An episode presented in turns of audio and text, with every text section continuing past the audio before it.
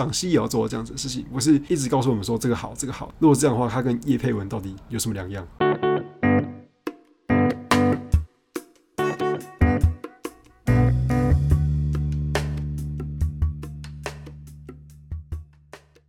今天是八月二十九号晚上的八点二十九分，我是大志，欢迎回到好学生的暗黑日记。天能呢，最近上映了哦，就是诺兰导演的电影，大名鼎鼎的诺兰。我大概下礼拜就会去看这部片，我蛮期待的，因为诺兰的导演一直给我一种很神奇的感觉。你如果要我瞎猜某部电影的导演的话，只有两位导演的电影我是猜得出来的，一位就是诺兰。诺兰的电影呢，会给我一种很奇怪的 feel，就是他跟其他电影就是那么的不一样，你会很明显的感受到，嗯，这个电影很诺兰。但因为我不是专业的影评人，我其实根本就说不出来他到底是哪里特别，或是哪里跟大家不一样。但我 在我心中，他就是不一样。第二个就是昆汀·塔伦提诺这个导演，就有一个客观的标准可以去判断说这是不是他的电影。只要某一部电影会分章节的，百分之百就是他的电影。真的没有看过其他电影是像他一样是分章节去做拍摄的，在每一个某一段的剧情的开头，他一定会给你一个章节，然后跟你讲说这个章节的主题吧。比如说《八二人》，比如说《二战特工》，就是很昆汀·塔伦提诺的电影。我通常是靠这个去猜这部电影的导演是谁。包括最近的《从前有个好莱坞》，这部电影也是有分章节的哦。那在《天能》上映的前几天。就已经开始有一些影评慢慢产生了，这些影评可能是有受到邀邀请吧。那很快的，他们可以去首映场去看，在看的时候，他们可能就赶快把他们的评论给上架上去的。我平常是有去观看影评习惯的人，我特别喜欢的是超立方。虽然说我知道 PTT 的乡民们很多人不喜欢超立方，如果在 PTT 上打超立方，通常的文章都会被虚报。你的文章只要在讨论超立方。下面虚的机会是非常高的，大家觉得他在掉书袋啊，或是大家觉得他就是个文青啊，他就是明明没有那个意思，却要把人家解释成有那个意思。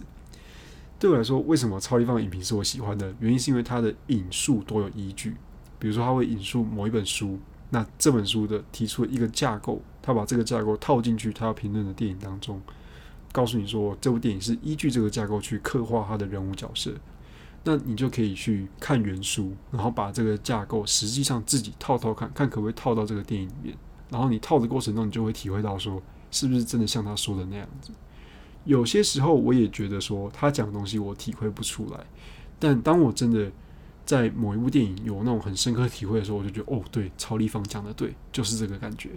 比如说在《不可能的任务》当中，是最新的一集吧，我记得有一个桥段是。汤姆克鲁斯跟他的 partner 要离别了，那因为他们曾经合作过，但是因为还是为了不同利益要分开。那这时候曹立芳就有说，他在这个镜头当中感受到了汤姆克鲁斯的一点孤独感觉。这个感觉呢，其实我当初在看他评论的时候，我也觉得他是 bullshit，就是怎么可能就这一幕而已，你就有那种感觉。可是当我真的在看电影的时候啊，嗯，你会受到一些前面的脉络影响跟。当我看到这个画面的时候，我不确定跟我先看过影评有有没有关系。也许是因为我先看过影评，我知道这边应该会有有一种孤独的感觉，让我真的去产生这种感觉。先不论这个，但我当下真的是看到说他镜头的拍摄真的有带出那种感觉。他的是聚焦在 Tom Cruise 跟他 partner 的脸上。那他的背景是非常非常的模糊的，他的背景很明显就是一个庄园的那种走廊，你就看到两侧是绿绿的，然后中间就是一个走道这样子，然后你似乎是看不到走道尽头的，那因为都很糊嘛，因为聚焦都打在脸上，这时候那种孤独感觉，我就真的有体会到，也是那一次我才体会到，哦，他说的东西也许是真的，因为我真的也有相同的感受。每次大家在论到影评的时候，都会说：“哦，你这个太主观了，你这个不够客观。”我常在想说，那到底什么是主观跟客观？今天如果一位影评人说的不算话的话，那我们集合大众的力量呢？那这样是不是客观？比如说烂番茄，比如说 m b d 大名鼎鼎的影评网网站上面的评论是客观的吗？我觉得就是客观的，因为上面的评论其实给分标准是由大众去给分的。所以你今天只要有看过这这部电影，你就可以去评分，在上面去评分你看的那部电影这样子。它会比起单一的影评来说相对客观。你如果只要区分这部电影是好还是坏的时候，这是一个相对客观的选择。当然，你如果更严格的去检视它的话，它还是会有一些站不住脚的地方。比如说，它无法验证说你是不是真的看过电影的，还是你纯粹很讨厌拍这部电影的主角或是导演，所以你给他复评，都有可能会发生。但毕竟集合了这么多人投票，我觉得它已经算是相对客观的东西了。这个就跟我们的选举非常的像哦。今天你随便去拉一个路人来问说：“诶，你支持韩国瑜还是支持蔡英文？”他说的东西，不论是蔡英文还是韩国瑜，可能都是一种主观的表达。可是当今天我们投完票之后，台湾大选结束之后呢，有八百万人，八百万的多数人认为希望蔡英文来担任我们的总统，那这就是一个相对客观的事实。会有这个概念呢，其实是来自于一位我的朋友。这个朋友呢，他目前任职的是艺术老师，他在高中教别人艺术。那他通常会带普通班跟艺术班这样子。我朋友他非常认真，他对艺术算是蛮有热情的，所以他会很认真的去思考说艺术课要怎么样教才可以让学生去理解艺术这个领域。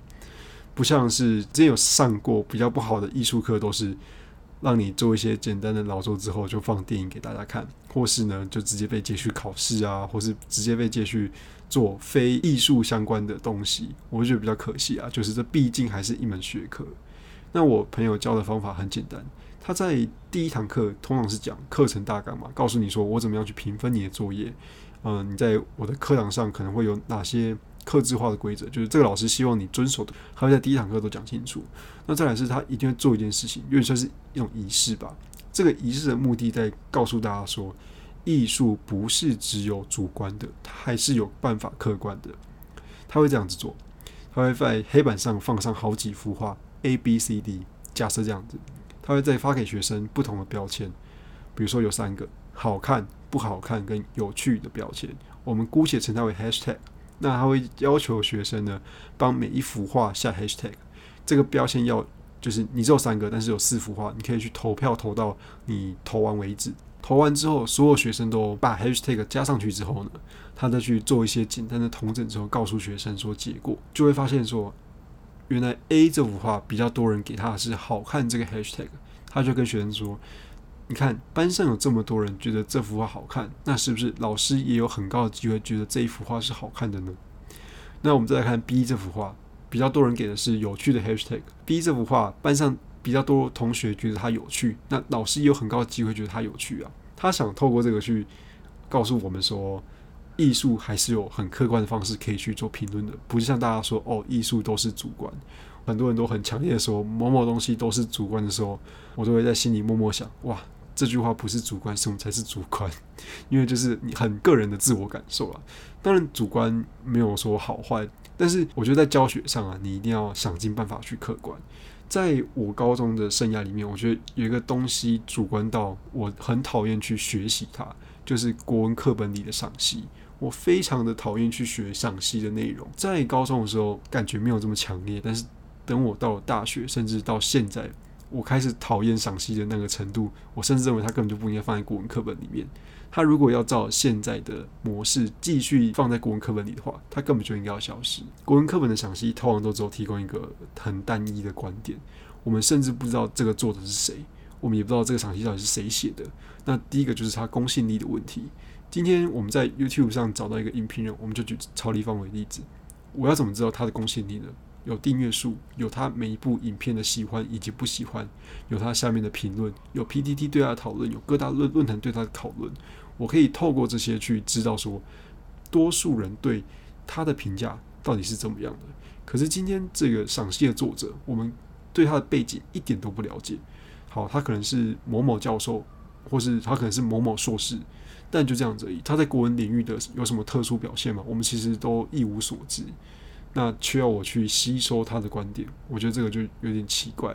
再来是我们不知道赏析的作者是谁，我们就不会知道说写整本国文课本的赏析是不是都是同一个人。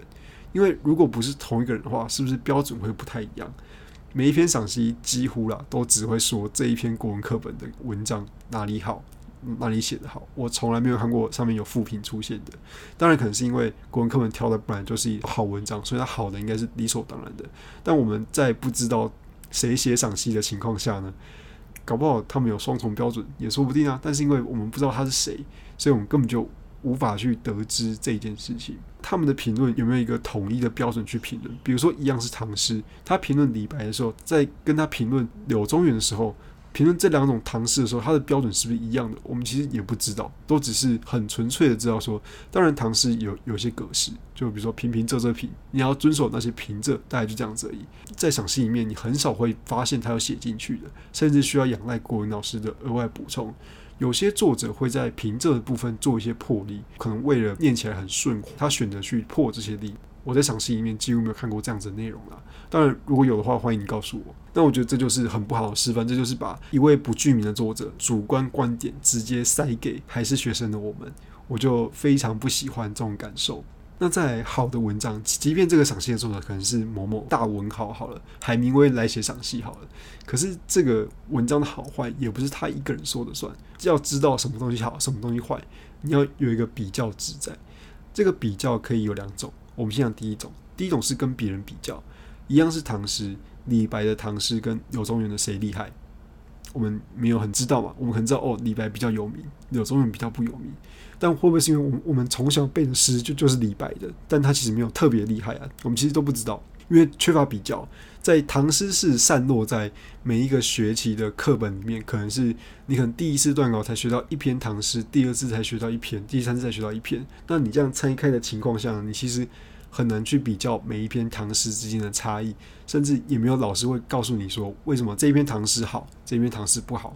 再是，你除了可以跟别人比之外，你跟自己比也可以啊。比如说李白，他年轻写的诗，他中年写的诗，跟他晚年写的诗，总有落差吧？但是我们都没有去比较，搞不好李白也有写过那种很愤的诗啊，也是有可能的。比如说今天一个很厉害的设计师，他也可能有。在初期的时候，一些手稿很丑啊，这都是有可能的。我们如果没有去比较过的话，我们怎么知道这篇文章到底哪里好？我们可能就是对这篇文章有了一个自己的主观感受。比如说，我就是体会不出来韩愈他写的文章想要表达的东西，但你的课本却一味的告诉我说：“哦，韩愈他的笔锋是破剑雄浑，然后笔力劲剑这类的东西。”你只是很直白的告诉我，但我其实根本就体会不到。除非你可以给我一个依据，这个依据是这篇作者或是韩愈早期的文章就不是这样写的时候，我们就透过比较可以很清楚的知道这件事情。最有趣的例子是我们以现实生活中来做一个举例，好，我们以耳机这件事情，我看过有一个名讲的非常中肯，他说耳机的好坏啊，要你听到下一副耳机的时候，你才知道上一副到底是好还是坏。在一些网络的评论上看的那些都不准。他觉得最准的是你去听下一副耳机，你有了比较之后，你就知道这个耳机比下一副好，还是比下一副还要烂。这就是一个很棒的比较方式。我觉得课本可能就应该要做到这样子的事情，赏析也要做到这样子的事情。不是一直告诉我们说这个好，这个好，这个好。如果这样的话，它跟叶佩文到底有什么两样？它就是一篇不具名、完全不用负责的叶佩文。这样谁写的，放在论坛上都被虚报啊。可是他今天却是我们的教材。如果说你把国文课本呢？放到 PTT 里面去讨论的话，可能很多乡民会告诉你说，上面谈论的东西都是废文，要么是失忆症科写的，不然就是嗑药仔，不然就是会酗酒的人、酒精成瘾的人写的文章。他们在质疑说，为什么我们要读这些废文呢？那比如说，他们觉得诗说是自抬身价的文章，他们觉得建筑课书可能是不自杀声明啊，然后陈情表是请假单。左公议事可能是猎奇文，可能是可以放在 Marvel 版的那种文章。他们觉得这些都是废文，因为说实在，真的他们的内容可能就真的是那样，好像跟我一般想要抱怨我们的生活的时候会写出来的东西差不多。我觉得他之所以可以被收录在古文课本里面，可能是因为他的表达方式应该跟我们与众不同。我举个例子，是我今天要抱怨生活，我可能就是写一篇 Facebook，我可能就是发一篇 IG 去抱怨他。可是有些人就会用很很屌的方式去说这件事情，比如说饶舌歌手，他们就写一首歌去 diss 这件事情，在这个过程当中，他表达方式就会更有层次，更可以让你去带入那个情绪里面。比如说他因为有他有他排的 flow，或是他的歌词、他的曲风，可以完全的把你带入进去。举个例子，是在台湾还蛮有名的饶舌歌手是宋岳庭，他虽然已经过世了，可是他的歌是 Left the Struggle，这是他的成名曲嘛，那非常有名，即便是。过了十几年之后，你再来听，他也完全不会去过时。那他的歌词里面就在描述说他生活的一些惨况，以及他对他生活的一些感触。其实就真的严格来说，他也可以算是绯闻。如果你对废文的定义是没有提出解决方法的话，它就是废文的话，这也是一篇废文，因为它只没有说出它怎么样去突破这个困境。但是它因为它用了它一些很厉害的词藻跟押韵，甚至加一些他个人的曲调，那它就变成是非常的有意义。它可以让听的人很快可以去带入他的那种感受，或是让你有一种对你说的对，你被打动了的那种感觉。我觉得这是呃创作应该要去做到的事情。像是饶舌歌，即便他的歌词再怎么样粗俗，但是呢就会被大家喜欢，因为你可能就觉得说，嗯，他有唱出我的心声，所以我喜欢这些东西。但国文课本里里面的文章之所以没有这样，可能是因为他们的用字、他们的写作方式，对我们要理解来说都已经很吃力了，更不用说你还要去体会他到底写的哪里好。再加上呢，刚刚说的赏析，让我们缺乏比较。几乎是找不到，除非你去 Google，除非你对这门学科很有兴趣，你深入的去了解，不然一般人根本就不会知道说这篇文章到底写的是哪里好。那再来是文章这样子，它不断的去拆解的过程中，赏析会去拆解每一段的文章。这样拆解的时候，他会很常说告诉你说，这个作者用了哪里用了譬喻，哪里用了排比，或是哪里用了回文。这类的修辞方法去教给我们，变成说我们到时候都只会写出一些很厉害的文章。为什么很厉害呢？因为读一读就发现说，哦，你用了很多修辞，你的排比很屌，你的双押很屌。可是真正出色的一些歌手或是一些创作者，他们之所以会被大家认同，原因是因为他有唱出大众的心声，或者他有他有说出他要表达出大众的心情，这才是他们。值得被称许的地方，而不是纯粹用一些很华丽的词藻、很屌的押韵。其实大家听久了就是会很腻。可是我在高中的时候写的作文，全部都是类似这种，就是我会放一些很屌的排比句，引用一些根本就不会有人听过的话。那时候这就是一篇好文章。可是当我去深入的去问老师说修辞到底是什么的时候，其实老师告诉我，古人在写诗、写词、写文章的时候，根本就不知道什么是修辞，他们不会知道。我写作当下，我正在用排比，我正在用譬喻法。可是我高中写作的时候，我完全都知道我在做这件事情。我甚至会很刻意的去写，我只为了要得到那种赞同感，就是哇，你写的文章好厉害，你好会用排比这种感觉。但因为古人其实不会有这个，他们不知道这件事情。这是我们后来后人呢去统计他们用的方法之后，做一些归纳，这些修辞都是这样出来的。一篇好的文章不该是。你很知道该怎么样让他去好，而是你要想办法去表达你的感受，要表达到让人很很可以去投入，这样子可能才是一个好的创作。那以上就是我对国文课本还有赏析的一些看法。那今天就先到这里喽，大家拜拜。